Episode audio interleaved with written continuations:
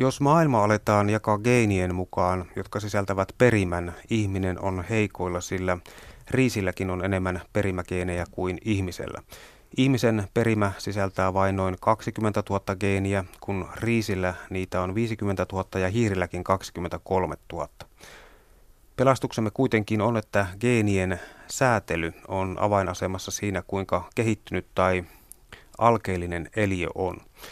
Kun otetaan Patagonian intiaani, Grönlannin eskimo ja myllypuron suomalainen ja näitä verrataan keskenään, niin ne ovat erittäin samanlaisia perimältään. Samanlaisempia kuin helsinkiläinen Seurasaaren orava ja tukholmalainen Skansenin orava, niiden DNAssa on suurempi ero. Se, että ihmiset jakavat toisiaan rotuihin, on siis jokseenkin teennäistä, tarkoitushakuista tai poliittista. Se, miten asiat voivat tulevaisuudessa olla, onkin sitten jo ihan eri luokan asia, sillä mukaan on tulossa tiede ja sen uusimmat menetelmät ihmisrodun jalostuksessa. Olemmeko siis jo puolivälissä matkalla kohti geneettistä luokkayhteiskuntaa, biologi, tietokirjailija Juha Valste? Henkilökohtaisesti mä en usko, että tulee biologisesti perusteltua luokkajakoa, koska ihmisten biologinen tausta, ihan niin kuin sä sanoit, niin se on hämmästyttävän yhtenäinen. Että vaikka me ollaan totuttu erottamaan ihmisrotuja toisistaan ja tunnistamme tuolla helposti kadulla vastaan tulevista, että ovatko he afrikkalaista alkuperää, aasialaista alkuperää ja niin edelleen, niin nämä todelliset erot geenitasolla on hyvin pieniä ja nämä päällepäin näkyvät erot, niin ne ovat sopeutumia paikallisiin oloihin ja sattuman tulosta. Useimmat ihmispopulaatiot on lähteneet liikkeelle aika pienistä ihmismääristä ja sattumaa on vaikuttanut aika paljon tähän, tähän että mitä geenejä sinne on sattunut osumaan. En usko siis tähän, että tämmöinen geneettinen luokkajako tulisi koskaan oikeastaan käyttöön. Spekuloidaan sillä kuitenkin hivenen ja tällä, näillä tulevaisuuden näkymillä puhutaan aluksi geenitestien yleistymisen mahdollisista ikävistä seurauksista ja sen jälkeen puhutaan ihmisrodun jalostuksesta, johon menettelykeinot on jo löydetty. Kyse on muuntogeenisistä eli GM-ihmisistä, mutta en malta olla tähän nyt kysymättä kuitenkaan, kun olet kirjoittanut muun muassa kirjan apinasta ihmiseksi, niin kuinka kiistaton tämä kehityspolku on?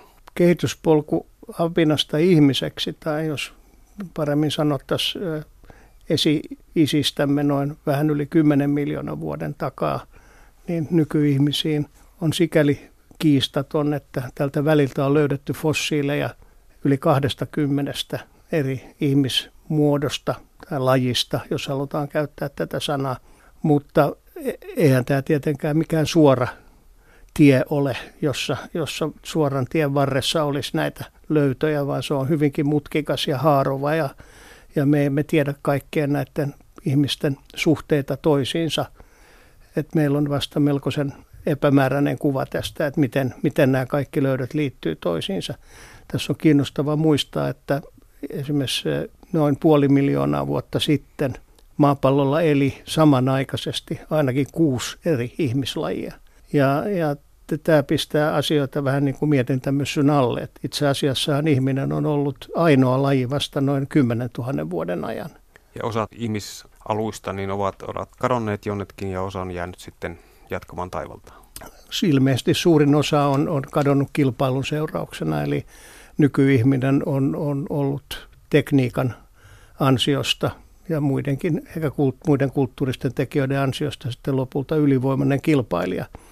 Ja nämä muut ihmismuodot, ne on joko hävinneet tai sitten jossain tapauksessa sulautuneet nykyihmiseen. Eli risteytyneet ja pienempinä populaatioina sitten hävinneet siinä. Olet kirjoittanut pari muutakin kirjaa tämä apinasta ihmiseksi teoksen jälkeen, niin haluatko niistä mainita jotain? Niin mä oon kirjoittanut itse asiassa kolme kirjaa, jossa on yritetty hahmotella tätä ihmisen kehityksen kokonaisuutta. Ja nämä kirjat on ollut 90-luvun alussa, 2000-luvun alussa ja sitten 2012. Ja joka kerta on ollut tarve kirjoittaa sen vuoksi, että on tullut niin paljon uusia löytöjä, että ne on muuttaneet aikaisempien löytöjen tulkintaa ja sitä kuvaa, mikä ihmisen evoluutiosta on olemassa. Ja Tämä on sikäli huvittavaa, että nyt tässä on vain viisi vuotta tästä viimeisen ilmestymisestä ja jälleen olisi aihetta kirjoittaa uusi, koska esimerkiksi nykyihminen, jota vielä aikaisemmin pidettiin 200 000 vuotta vanhana, niin vanheni tässä tänä vuonna 50 prosenttia, eli nyt löytyi 300 000 vuotta vanhoja jäännöksiä, ja eikä tämäkään välttämättä ole se lopullinen sana. Kyllä aihetta riittäisi. Maailma, jossa rotuoppi pystytään perustelemaan tiukasti tieteellä, eikä jollakin Hitlerin tapaisella sekopäisellä juutalaisvihalla on myös, myöskin pelottavaa, niin voiko tiede lopullisesti nitistää humanismin ja ihmisyyden? Ei. Miksi ei? No, mä en usko, että nämä on keskenään kilpailevia tai riiteleviä asioita. Tiede voi olla humaania ja, ja tiede voi olla hyvin, hyvinkin eettistä. Ei siinä, ei siinä ole mitään olennaista ristiriitaa väärinkäytettynä ja väärin ymmärrettynä, niin toki siitä voi olla haittaa. Huomisen pelottava kauhukuva on, että ihmiskunta ihan vain omaa uteliaisuuttaan tyydyttääkseen kartottaa geneettistä taustansa. Lopulta valtavaan tietokantaan kerääntyy useita eri tahoja kiinnostavaa geneettinen tietopankki. Millainen uhka tämä mahtaa olla? Se riippuu täysin siitä, minkä, minkä laatuiset tahot pääsee käsiksi tähän tietoon. Ja tietysti myöskin siitä, että miten, tätä, miten kattavasti tätä tietoa kerätään. Et kyllähän geneettistä tietoa on jo nyt olemassa, jos puhutaan DNA tunnistuksista, niin rikollisista on olemassa DNA-pankkeja ja, ja näitä, näihin pystytään vertaamaan löydettyjen jäännösten, hiusten, kynsiä ja niin edelleen DNAta vertaamaan ja, ja tällä tavalla, mutta mä sinällään pidä uhkana sitä, että tietoa kerätään. Et, samahan se on itse asiassa kaiken muunkin tiedon kanssa tällä hetkellä. Tietoa kerätään ja kyse on vain siitä, miten sitä käytetään ja ketkä sitä käyttää. Niin on ollut yrityksiä jo patentoida ihmisen perintötekijät ainoastaan yhden valtion käyttöön. Mitä tästä olisi voinut seurata? Nämä on niitä uhkakuvia. Joo, siis näissä on enemmän ollut kysymys siitä, että yksittäiset tutkijat tai tutkimusryhmät on yrittänyt patentoida näitä ja, ja, ja nämä on ollut lähinnä Yhdysvalloissa. Mutta tota, Mä en tiedä, onko Yhdysvaltojen liittovaltio yrittänyt koskaan patentoida mitään geenejä. Mä vähän epäilen, että ei ole, koska heillä ei ole mitään liittovaltion omia tutkimusryhmiä eikä laitoksiakaan.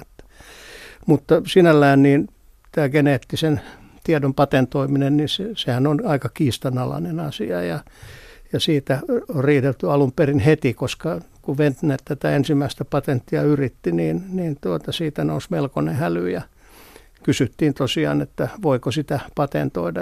Ja kyllä kai nykyään ne hyväksytään nämä patentit. Ja varsinkin silloin, jos kyseessä on jotenkin poikkeava. Et normaalia tervettä geeniä on vähän paha patentoida, kun se on sitten melkein meillä kaikilla. Niin kyllä minä ainakin koen niin, että omat geenini omistan.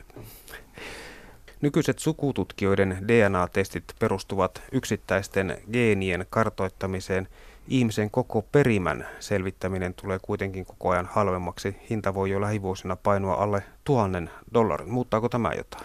Ja totta kai se muuttaa. Siis tällä hetkellähän on mahdollista saada melko halvalla selvitetyksi esimerkiksi se, että kuinka paljon omassa perimässä on neandertaalin ihmisen perimää.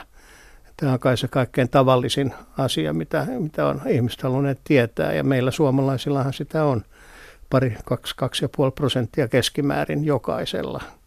Ja jos ajattelet, että sulla on ne 20 000 geeniä, se on aika monta geeniä jo se määrä. No tietojen käsittelyn näkökulmasta niin kyse ei ole valtavasta datamassoista, jos puhutaan näistä ihmisen geeneistä ja perimästä. Yhden ihmisen tiedot voisi tallentaa älypuhelimen muistiin ja kotitietokoneen kovalevylle mahtuisi laajakin suku ja palvelinkeskukseen kokonainen kansakunta jopa useita. Myöskin näiden tietojen tallentaminen käy koko ajan helpommaksi? Joo, nyt, nyt täytyy muistaa tämä, että tämä toimii myös toisinpäin. Että jos katsotaan, miten paljon DNAhan voi taltioida tietoa, niin on sanottu, että ihmiskunnan kaikki saavutukset, kaikki keksinnöt, kaikki mitä ikinä kirjoitettu, pystyttäisiin helposti tallentamaan kenkälaatikon kokoiseen määrään DNAta. Ei tekisi vaikeatakaan, että, että DNA on myös tavattoman tehokas informaatio säilyttäjä, jos sikseen. Kyllä se totta on, että tämä pystytään säilymään hyvinkin pieneen tilaan. nyt on kuitenkin muistettava, että sen sieltä ulosottaminen sitten niin tietysti aiheuttaa ongelmia, että ei tuolla kukaan oikein kännykkää näpräämällä lähde tekemään geenitestejä että, tai tarkistamaan omien geeniensä yhteensopivuutta muiden kanssa. Mielenkiintoinen näkökulma toi, että DNAhan voidaan valtavat tietomassat hyvinkin pienen määrän DNAta niin kuin laittaa sisään. Kuinka paljon tätä tutkitaan? Ei sitä tutkita oikeastaan ollenkaan. Tämä itse asiassa on tieto, jonka mä itse luin New Scientistista ihan muutama viikko sitten. Ja siinä nämä tutkijat halusivat nimenomaan korostaa tätä, että, että helposti niin kuin aliarvioidaan tämä, että kuinka paljon tämä tämmöinen atomi- ja molekyylitasolla toimiva tallennus, niin minkälaisia informaatiomääriä sinne pystytään laittamaan. Tämähän voi olla ihan itse asiassa aika järisyttäväkin asia. No joo, siis onhan, onhan puhuttu juuri siitä, että, että nämä pitäisi pystyä tämä data säilyttämään atomitasolle, jolloin, jolloin tota, päästäisiin juuri tähän, että olisi hyvin informaatiotiheitä säilytystapoja ja, ja, ja suuri määrä infoa saataisiin pieneen tilaan. Koska ihmisen päähän aletaan tätä dataa laittaa sinne DNAhan? Mulla on tämmöinen epämääräinen mielikuva, että ihminen käyttää aivoista, aivojensa kapasiteetista vielä jotain luokkaa 5-20 prosenttia, että siellä on siis aika paljon tyhjää vielä. Tosi joillain tuntuu olevan enemmän kuin toisilla. Ensi vuosikymmenen puolivälissä käytössä on ilmeisesti kompakteja pikatestejä, joilla yksilön perimä voidaan selvittää jopa neljännes tunnissa. Tämä myöskin nopeutuu tämän. Aivan. Tämä, on, tämä tekniikkahan on, on parantunut, jos nyt ajatellaan, että ihmisen genomin selvityksestä, niin se tapahtui 1900-2000-lukujen taitteen tienoilla. Ja, ja tota, siihen, se oli jumalaton homma, jota teki sadat tutkijat eri puolilla maailmaa yhteistyössä. Ja, ja tuota, sieltä sitten saatiin se, niin se oli silloin todella aikaa vievä ja pitkä, pitkäjänteistä. Ja nyt ollaan siinä, että tosiaankin niin tuolla pyörii laitteet, jotka automaattisesti sekvensoi DNA ja antaa ulos tietoa, että mikä on se jär, nukleotidijärjestys ja saavat, saadaan tietoa kokonaista geeneistä ja geeniryhmistä. Tässä on muistettava se, että olennaista ei ole se, että mitä geenejä ja minkälaisia geenejä siellä on, vaan se, että miten ne toimii. Ja näin tämä toiminnan säätely on sitten toinen asia. Onko sen tutkiminen kuinka helppoa no, tai vaikeaa? Sen tutkiminen on aika hankalaa, mutta kyllä sitä tutkitaan tietysti. Nythän oli yhdessä vaiheessa hämmästeltiin sitä, kun DNA näytti olevan suunnilleen informaatio tyhjää, että DNAsta 2-3 prosenttia sisälsi geenitietoa. Loput oli, sanottiin, että se on nonsens, sillä ei ole mitään, se on tolkutonta. Nyt tiedetään, että se ei ole, vaan se liittyy suureksi osaksi juuri geenien toiminnan säätelyyn. No mutta kun tämä koko ajan nopeutuu tämä geenitestien tekeminen, niin entäpä jos työnantajat alkavat tarjota geenitestejä tiskin alta työn hakijoille ja jokainen tajuaa, että testistä kieltäytyminen johtaa hylätyksi tulemiseen niin paikkaa hakiessa, eli on tavallaan pakko suostua tälle. Kuinkahan suuri riski tässä on? Se on aika vaikea arvioida, kuinka suuri tämä riski on, mutta kyllä tämä on ihan totta tietysti, että tällaiseen voidaan mennä. Siis kysymys on tietysti siitä, että mitä dataa sitten tämä työnantaja haluaa. Eli, eli jos, jos joku hakee työpaikkaa nakkikioskin myyjäksi, yömyyjäksi, niin se ei välttämättä vaadi ihan samaa kuin jos hakee jonnekin molekyylilaboratorioon. Ja se varmaan nyt selviää nopeammin ilman geenitestiäkin. Että, että. Useimmiten. Ja, ja voisi vois sanoa näinkin, että ihmisellä, ihminen on niin kulttuurisidonnainen eläin, että, että tämmöinen hyvin hoidettu haastattelu antaa paljon paremmin tietoa kuin mikään DNA-testi.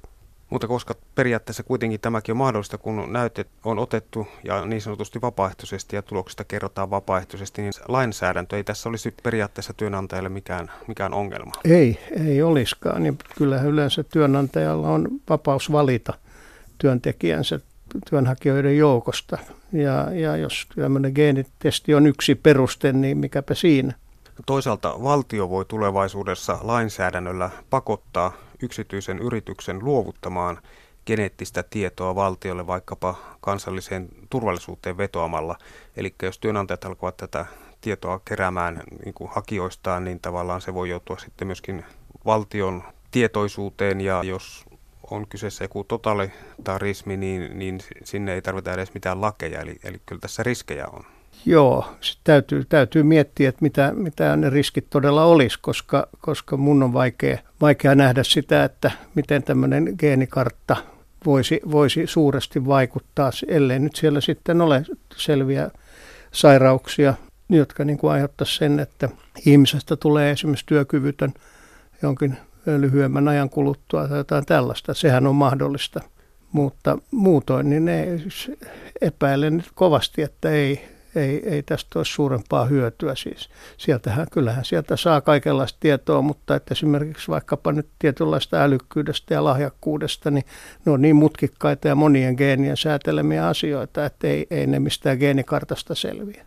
Toisaalta sitten väärinkäytettynä, niin tällaiset geenitiedot voisivat myös johtaa pahan syrjintään työelämässä, kun kaikki mahdolliset viat, vaivat ja niin psyken kuin fysiikankin puolella ovat tarjottimella työnantajalle, mutta ei se ihan niin semppile kuitenkaan. No ei, mutta sinulla ja minulla on kummallakin 4-6 letaalitekijää perimässämme, eli tämmöisiä, jotka tekevät elinkelvottomaksi jälkeläisiä, joka onnistuu sen tuplana saamaan ja, ja lisäksi erilaisia sairauksien ja, ja tota, aineenvaihdunta-häiriöiden, aineenvaihdunta-häiriöitä aiheuttavien geenien määrä, mikä meillä jokaisella keskimäärin on, niin se on kymmeniä ja kymmeniä. Ja niitä, niitä se löytyy pilvin pimein. Jokaiselta meiltä. Jokaiselta, kyllä. Ja se, mikä, mikä meidät nyt pelastaa, on se, että kun me valitsemme kumppanimme, niin kuin kauniisti sanotaan, sattumanvaraisesti, niin se todennäköisyys, että tällä valitulla olisi juuri samoja – tekijöitä piilevänä perimässään, niin se on kuitenkin aika pieni. Mutta mahtaa toisaalta tulla elämänmittaisia sukuriitaa, jos, jos palataan näihin työnantaja-asioihin, niin jos työnantajat saavat nämä geenitestit tiedot niin vapaasti käyttöön, mitä tehdään, ja, ja joko laillisesti tai laittomasti ja pystyvät helposti sitten kartottamaan henkilön myöskin sukulaisia, joiden kohtaluksi sitten koituvat kenties erään suun henkilön mahdolliset geenivirheet tai poikkeamat. Eli tässä mennään nyt vahvasti tulkinnan puolelle, mutta, mutta tällaisia riskejä tähän voi liittyä. Joo. Väärinkäytettynä. Joo, siis tästä täytyy nyt muistaa, että me puhutaan sellaisista poikkeamista, jotka ei tule esiin. Eli, eli resessiivisiä perintötekijöitä, jotka jäävät sen dominoivan muodon alle, ja se dominoiva muoto on sitten yleensä se normaali ja terve.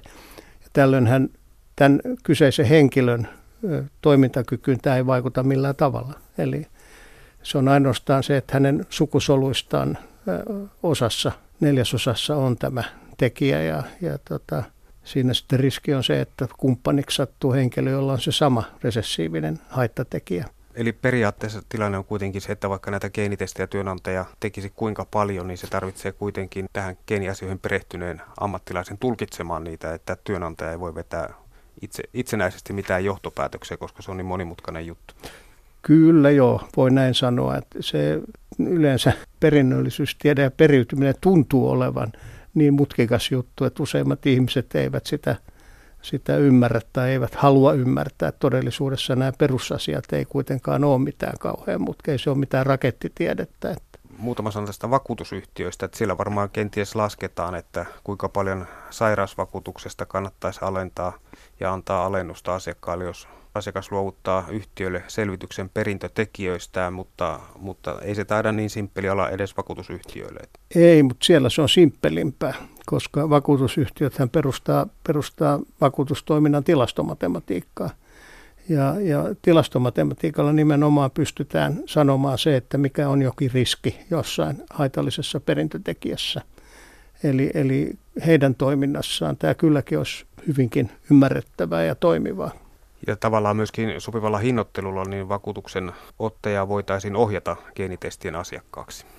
Kyllä, kyllä. Joo, itse asiassa voisi hyvin ajatella, että esimerkiksi henkivakuutus, niin vakuutusyhtiö edellyttäisi ei pelkästään lääkärin tarkastusta niin kuin nykyään, vaan, vaan myöskin tällaista perusteellista geenitarkistusta. Ja menettelyssä olisi järkeä kansantaloudenkin näkökulmasta Sairauksien ennaltaehkäisyyn voitaisiin kohdistaa henkilön tarkkuudella oikean osoitteeseen. Asioilla on kuitenkin kääntöpuolensa. Mitä riskejä tähän nyt voisi liittyä? Sitten onko se lähinnä ne väärin tulkinnat? Tietysti siinä on ainakin sellainen riski, että henkilöt, joilla, jotka kantaa jotain tiettyä haitallista perintötekijää perimässään piilevänä, niin heitä tosiaan voitaisiin sitten syrjiä työelämässä esimerkiksi työelämässä sen vuoksi.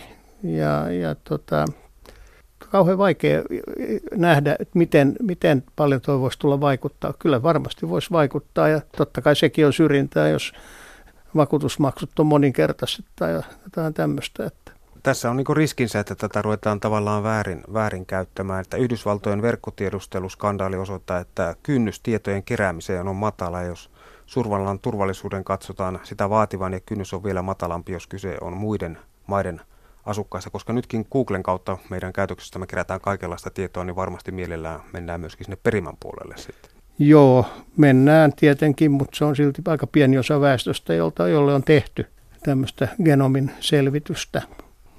Mutta siinä on hyvä tiedostaa se riski, että sähköpostin urkitun salansana voi muuttaa ja kadonneen luottokortin kuolettaa ja jopa nimen vaihtaa, mutta geenit ovat samat koko elämän ajan ja se on tavallaan niin kuin biotunnisteiden korkein aste, eli että jos tällaisen geenitestiin menee, niin siellä ne tiedot sitten ovat ja pysyvät ja kaikki ne hyvine ja huonone puolineen. Kyllä. Ja se, että minne ne joutuvat, niin siitä ei voida nyt mennä ihan sata varmaan takuuseen. Joo, no kyllä mullakin on kaikenlaisia haittatekijöitä. Mä oon yhtään huolissani, että Yhdysvaltojen tiedustelupalvelulla on nämä tiedot hallussaan. Että.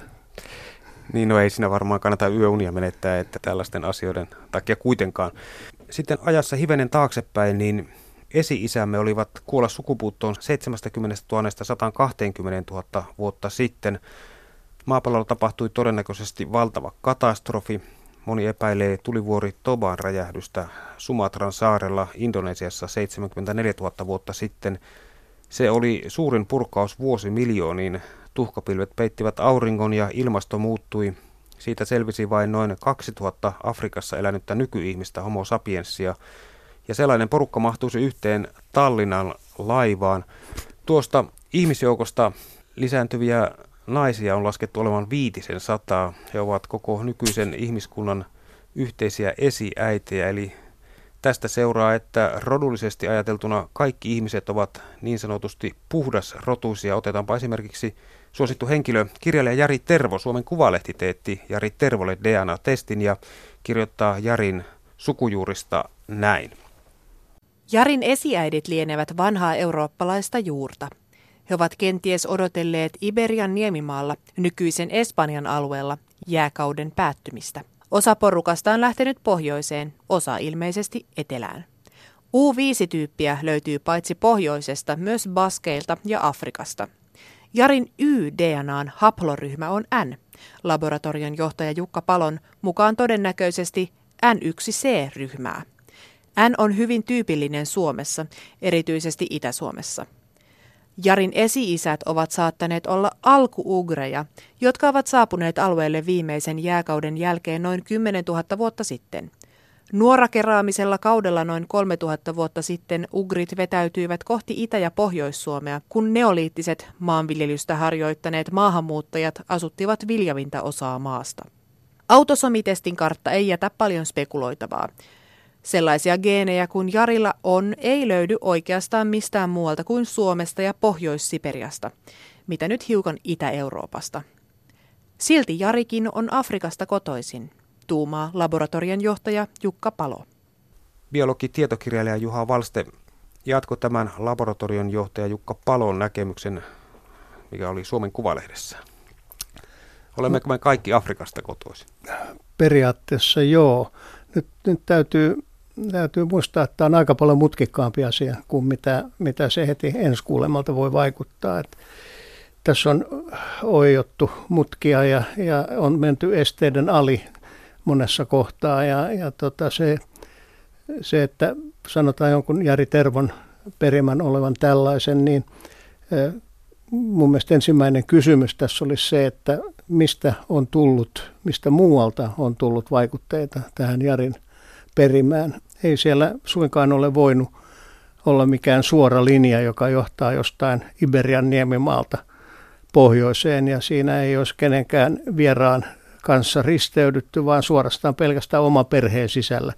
Ja näinhän ei ole tapahtunut. Eli, eli jos katsotaan suomalaisten perimää niin kuin väestötasolla, niin mehän ollaan sekoitus, jossa on toki suurin yksittäinen osuus on tällaista vanhaa suomalaista tai ugrilaista – perimää, mutta hyvin voimakas vaikutus on sekä slaavilaiselta puolelta että germaaniselta puolelta.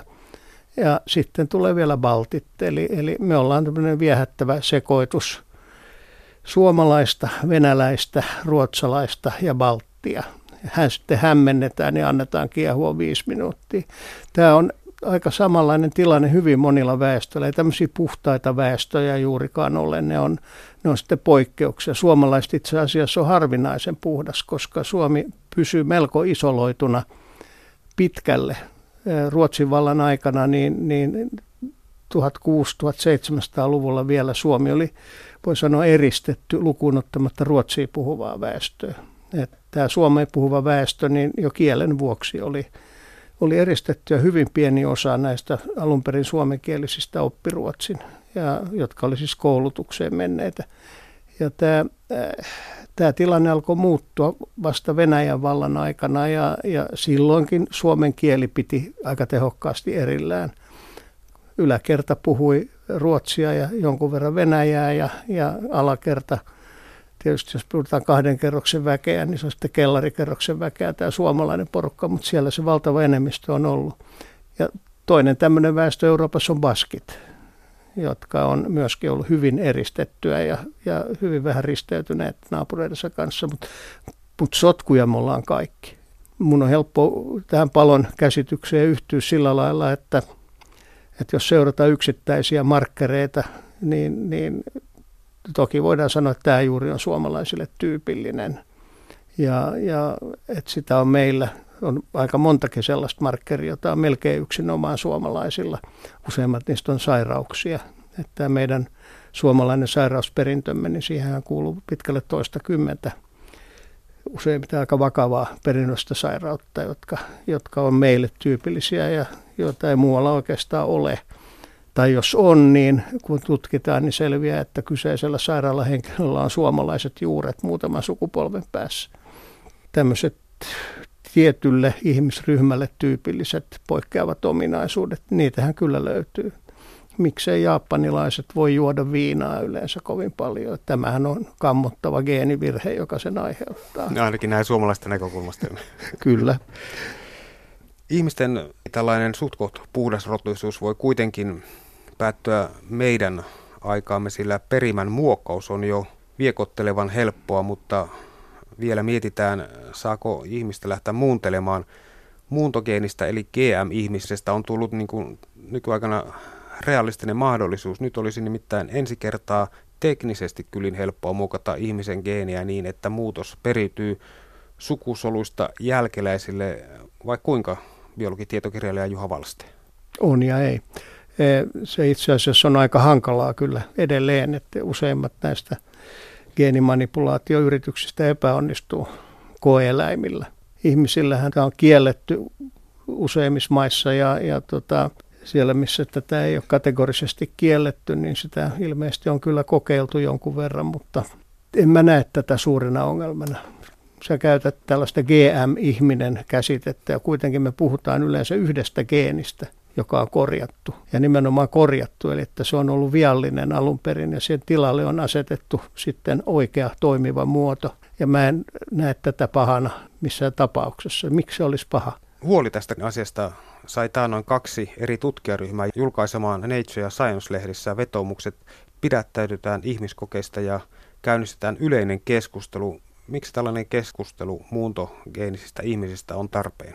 Varmaankin juuri sen takia, että jos ja kun tätä ruvetaan harjoittamaan yleisesti, niin seuraava vaihe sitten siitä olisi se, että yritetään puuttua sellaisiin geeneihin, joissa ei olekaan enää kysymys sairauden parantamisesta, vaan esimerkiksi jonkun tietyn väestöryhmän omien merkkigeenien muuttamisesta.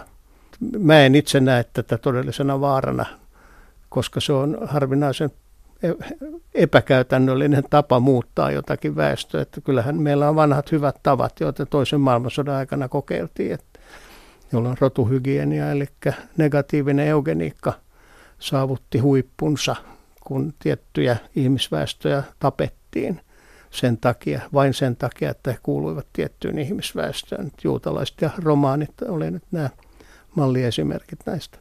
Tähän asti on geenihoidoissa muutettu vain ihmisen turvallisten eli somaattisten solujen geenejä ja sellaiset muutokset eivät periydy lapsille. Nyt tilanne on siis toinen, eli kyseessä olisi jalostettu GM-ihmisrotu, millä nyt tässä spekuloidaan. Sukusolulinjaa on kartoitettu toistaiseksi vain GM-eläinten, kasvien ja mikrobien tutkimuksessa ja jalostuksessa. Ihmisten sukusolulinjan muokkaaminen kielletään esimerkiksi eurooppalaisessa yleissopimuksessa ihmisoikeuksista biolääketieteessä sekä Suomen laissa hedelmöityshoidoista vaikka näin on, niin ensimmäiset laboratoriotestit ihmiskokeiden muokkaamisessa on tehty jo ainakin Kiinassa. Tulokset julkaistiin huhtikuussa 2015. Mitä ajatuksia herää? Tämmöiset kokeet, niin mun mielestäni ne on kyllä kiellettyjä, mutta kukapa niitä pystyy seuraamaan. Science-lehden mukaan ihmisen muokkaus olisi nykykeinoin helppoa kenelle tahansa, jolla on molekyylibiologian peruskoulutus. Onkohan tämä? Ei pidä paikkaa. Se on aika hienoa tekniikkaa ja vaatii osaamista ja tietysti laitteita.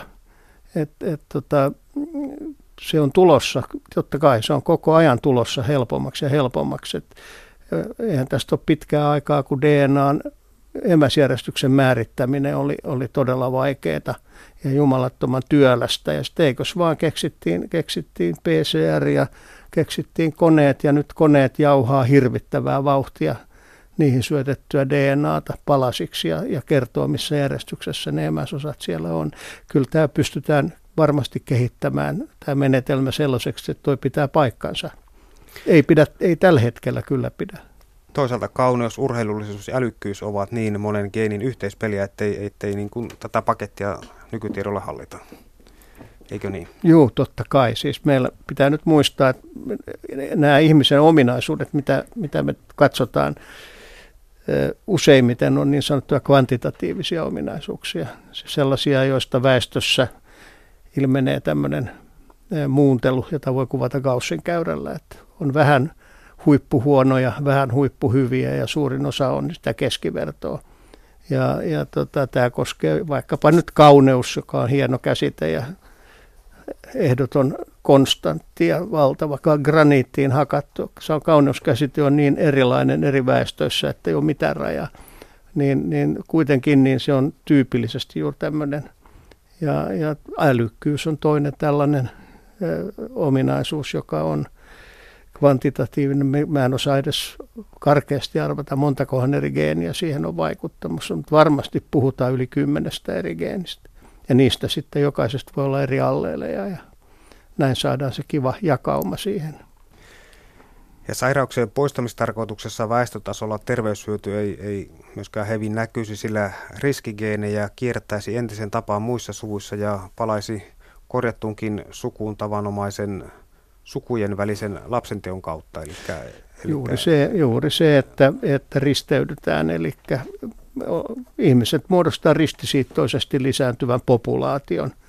Ja, ja tota, tämmöisessä ristisiittoisesti lisääntyvässä populaatiossa, niin siellä ei yleensä muodostu puhtaita linjoja, eli ei tule tämmöistä sukusiittoista. Mutta voiko nähdä niin, että kun tällaisia niin sanotusti GM-ihmisiä lähtää luomaan, niin he saisivat vain keskenään sitten risteytyä ja sitten tämä vanha tavallinen kansa niin saisi olla omissa oloissaan. No, jos, siis tässä on kysymys siitä, että, että nämä GM-geenimanipuloidut ihmiset, niin heiltä olisi korjattu joitakin haitallisia geenejä. Mutta jos on lähdetty jalostamaan tällaista kaunista ja komeaa ja, ja tuota, urheilullista ja älykästä ja tulisi elmoja kokonainen sukupolvi sieltä. Niin ehkä tuokaan nyt sitten olisi se ihan, ihan tilanne. Ei, mutta amerikkalaiset voi hyvin kuvitella näin. Se on, siellä, heillä on kulttuuri, joka ei ymmärrä, ymmärrä näitä asioita oikealla tavalla. Että. Mikä riski siinä mahtaa olla? Löytyykö siellä houkutuksia sitten se on, se on hyvin kiinnostava kysymys, että tuli juuri tässä Floridasta, niin tuota, siellä silmä kyllä kiintyi siihen, että amerikkalaiset, jotka jo televisiossa ja kaikkialla palvovat tätä kauneutta ja tällaista, niin ei se kyllä kadulla näy. Eli, eli todellisuus on jotakin aivan muuta kuin se, mikä, mikä tulee töllöstä tulviin maailmalle. Eli olisi hauska nähdä, että millä tavalla he toteuttaisivat tällaista geenimanipulaatio-ohjelmaa, jolla kaikista tulisi kauniita ja älykkäitä ja niin edelleen.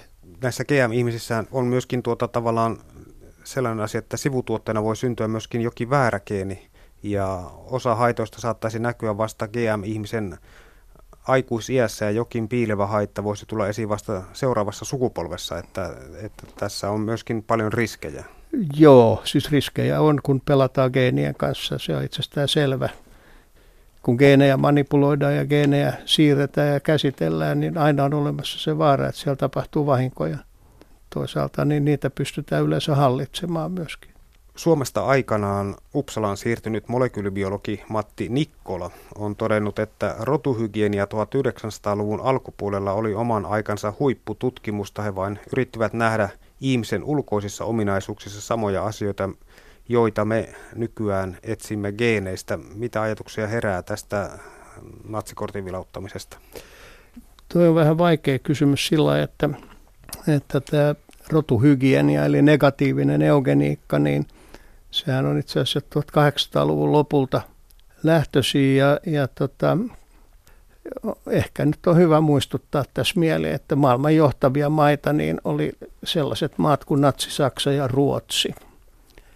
Eli Ruotsi kovin mielellään unohdetaan, ainakin ruotsalaiset itse kovin mielellään unohtaa sen, että siellä on kyllä sterilisoitu ihmisiä joukoittain. Ja, ja, ja tota, nämä pakkosterilisaatiot ja, ja tota, lobotomiat ja muut tällaiset toimenpiteet, niin Suomikin kyllä yritti parhaansa, mutta pahasti jäätiin jälkeen Ruotsin saavutuksista, että meillä ei, ei päästy yhtä hyviin tuloksiin.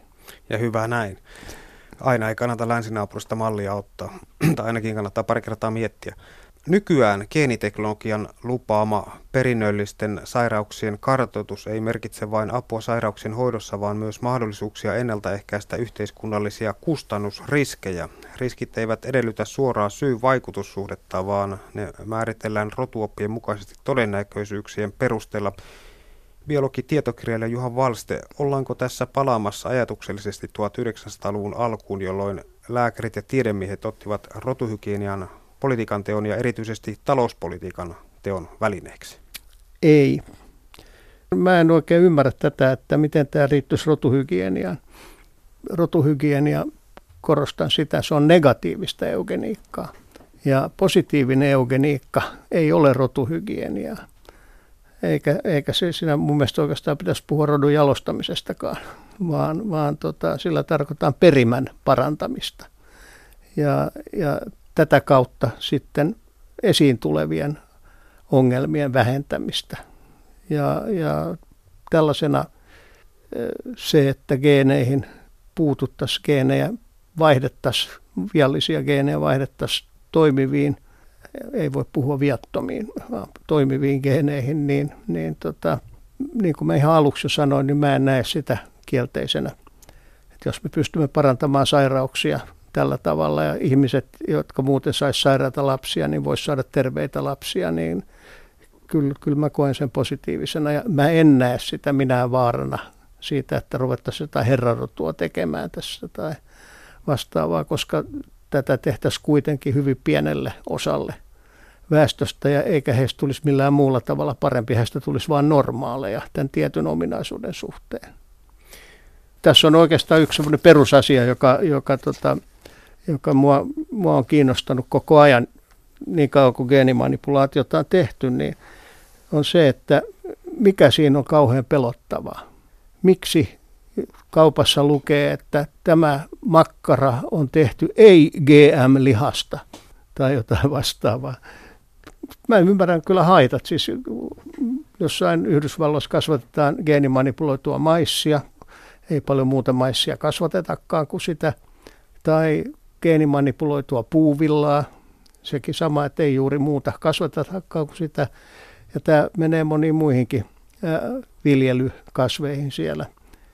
Ja kysymys tässä on oikeastaan siitä, että mikä, mikä on se syy, miksi geenimanipuloitu maissi olisi huonompi kuin tavallinen ei-geenimanipuloitu maissi. Ja vastaushan tähän on yksinkertainen. Se on se, että tämä geenimanipuloimaton maissi – niin, niin tota, sen kasvattamiseen on käytetty vähemmän torjunta-aineita kuin geenimanipuloidun maissin kasvattamiseen, koska se geenimanipuloitu maissi, niin siihen on lisätty semmoinen geeni, että se kestää kasvinsuojeluaineita. Ja näin ollen sitä voidaan pölyttää paljon voimakkaammin myrkyillä. Hyönteiset kuolee, kasvitaudit kuolee ja maissisato on parempi sitä enemmän. Tämä on se, mitä siinä on. Ja nyt erilaatuiset ympäristöihmiset ja muut on sitten riehuneet siitä syystä, että, että tämmöinen, tässä puututaan luontoon.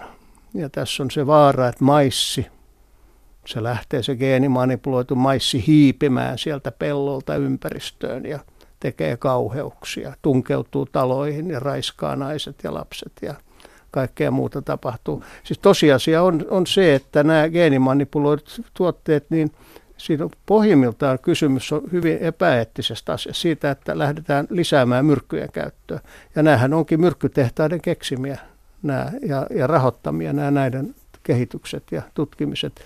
Mutta se on niin kuin se lähtökohta, ei se maissi mitenkään huonoa. Ihan sama, mä en tiedä mahtaneeko meillä kukaan selvittää, että mistä puuvilla tulee niihin puuvilla kankaisiin, mitä meillä käytetään. Mä epäilen, että se on aika suureksi osaksi geenimanipuloitua. Kohta geenit syövät jalkamme pois, kun farkut on jalassa. Se on niin ehkä se on nimenomaan nämä tietämättömyys, joka aiheuttaa tätä pelkoa. Nimenomaan tietämättömyys lisää pelkoa, ja, ja tota, mutta ei, ei missään nimessä ole pelkästään suuri yleisö, vaan jotkut useatkin alan asiantuntijat, jotka on, on, on siis tie, tietää hyvin, mitä geenimanipulaatio on, niin vastustaa sitä. Ja näitä perusteet on ollut juuri tämä, että pelätään, että nämä geenimanipuloidut kasvimuodot niin karkaisi ympäristöön. Vielä semmoista ei ole tapahtunut merkittävässä määrin. Kyseenalaista on tapahtuuko maissi ei missään tapauksessa, koska se on kahden eri luonnon heinän risteytymä, joka on kehitetty – sillä tavalla, että se, ei, se ja sellaiseksi, että se ei missään tapauksessa selviä ilman ihmisen apua. Mutta on joitain ristikukkasia kasveja, jotka vois tehdä tänne, että ne, ne lähtee risteytymään villien kavereiden kanssa ja näin se siirtogeeni myöskin menisi sinne ympäri. Mutta ei ne siirtogeenit ole semmoisia, että ne aiheuttaisi jotain kauheuksia. Että se, siksi se mua niin hämmästyttää. Että miksi ja luontohan muokkaa koko ajan niin omaa Kyllä totta geenistä. kai. Kun luonnossa tapahtuu koko ajan muuta, mutaatioita, kasveilla tapahtuu kromosomi, kromosomistomutaatioita, jos vaihtuu jopa koko kromosomiluku. Eikä me kukaan ole vielä kertonut, että se on kauhean pelottavaa, että tämmöistä tapahtuu. Mä en näe tätä geenimanipulaatiota sellaisena mörkönä.